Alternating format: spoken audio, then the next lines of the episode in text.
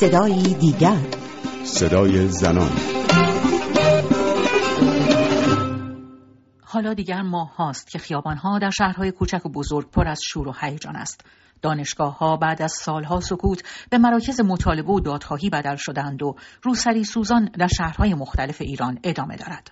در این میان زنانی هم هستند که آرام و بیدغدغه خواسته چهل و سه ساله خود را اجرا کردند و به زندگی روزمره خود بدون حجاب اجباری ادامه می‌دهند. کار به جایی رسیده که محمد مهاجری فعال رسانه اصولگرا با اشاره به حضور چشمگیر زنان بیهجاب گفته است بعید نیست بیهجابی به عرف تبدیل شود.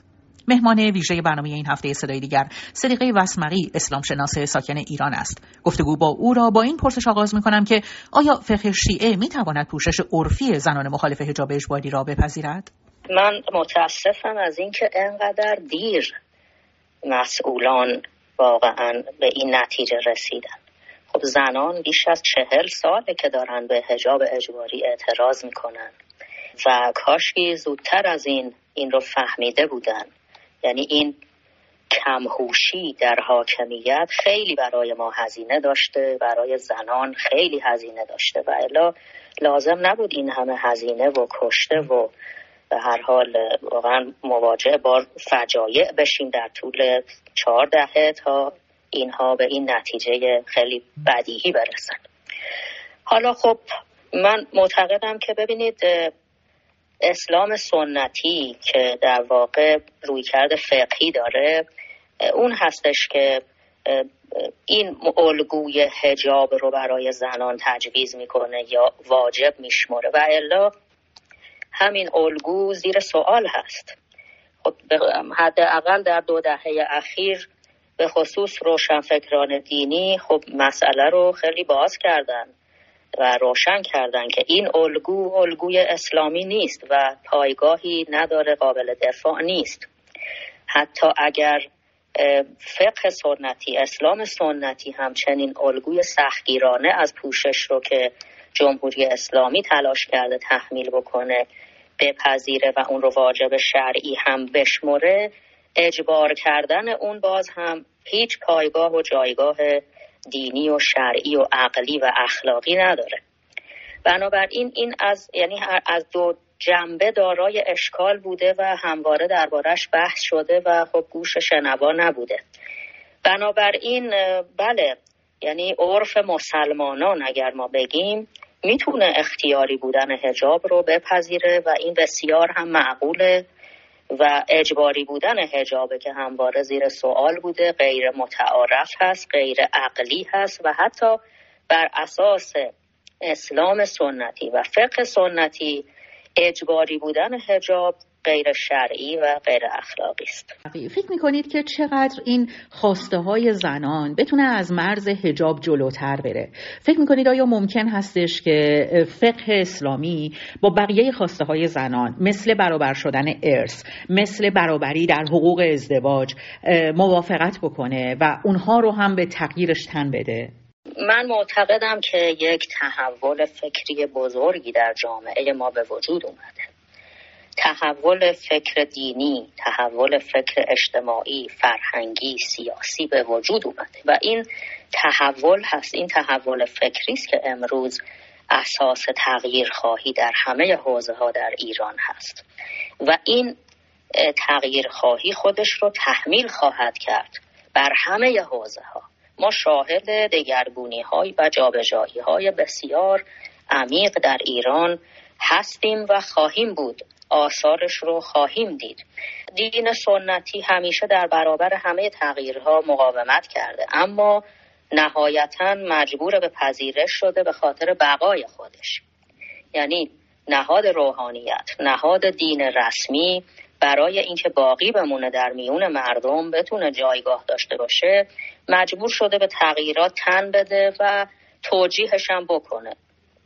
و حالا هم بله وقتی که زنان و الان امروز در کنارشون مردان این تحولات و تغییرات رو نه تنها می‌خوان بلکه تحمیل خواهند کرد و پیش خواهند برد.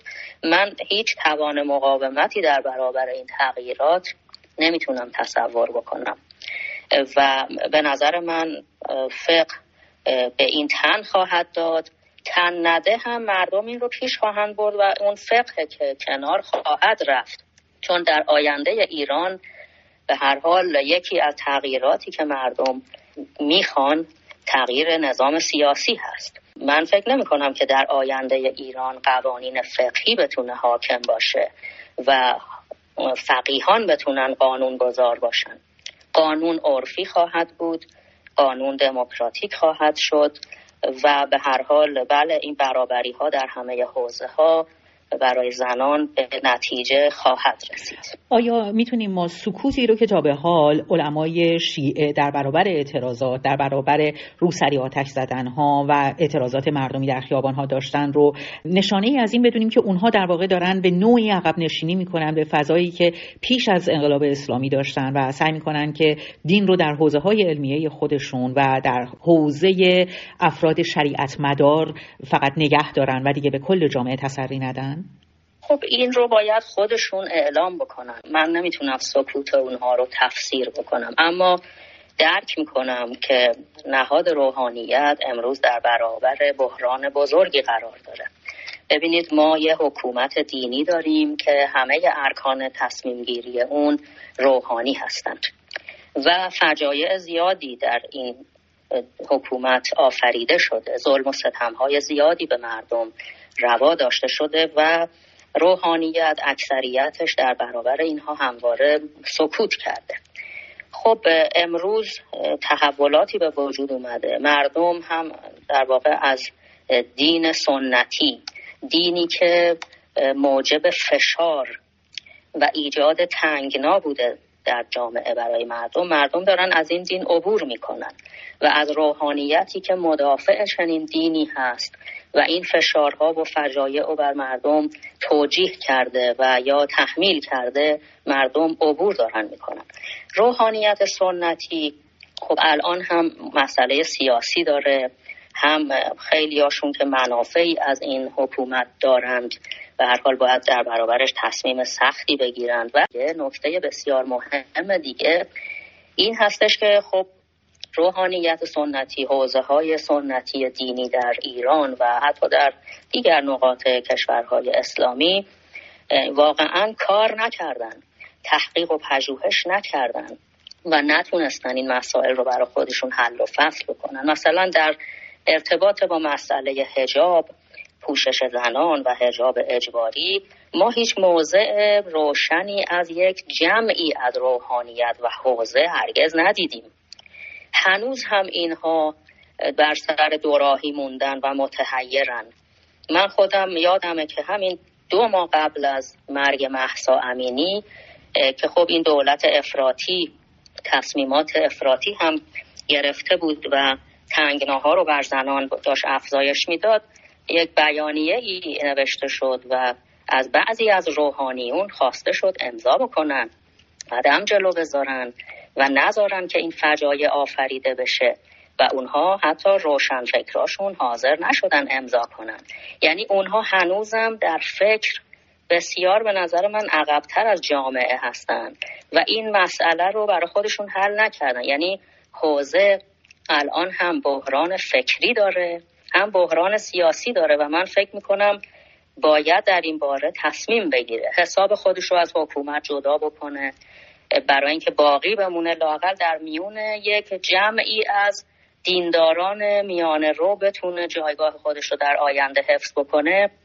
باید تصمیم بگیره که از منافع بالاخره مادی چشپوشی بکنه استقلالش رو حفظ بکنه و در فکر دینی و فقهی خودش هم تجدید نظر بکنه و دستاوردهای معقول بشری رو در ارتباط با آزادی، برابری، حقوق بشر، حقوق خصوصی و مانند اینها اینها رو بپذیره. در غیر این صورت ادامه حیات نهاد روحانیت و دین سنتی به نظر من با بحران جدی مواجه خواهد بود.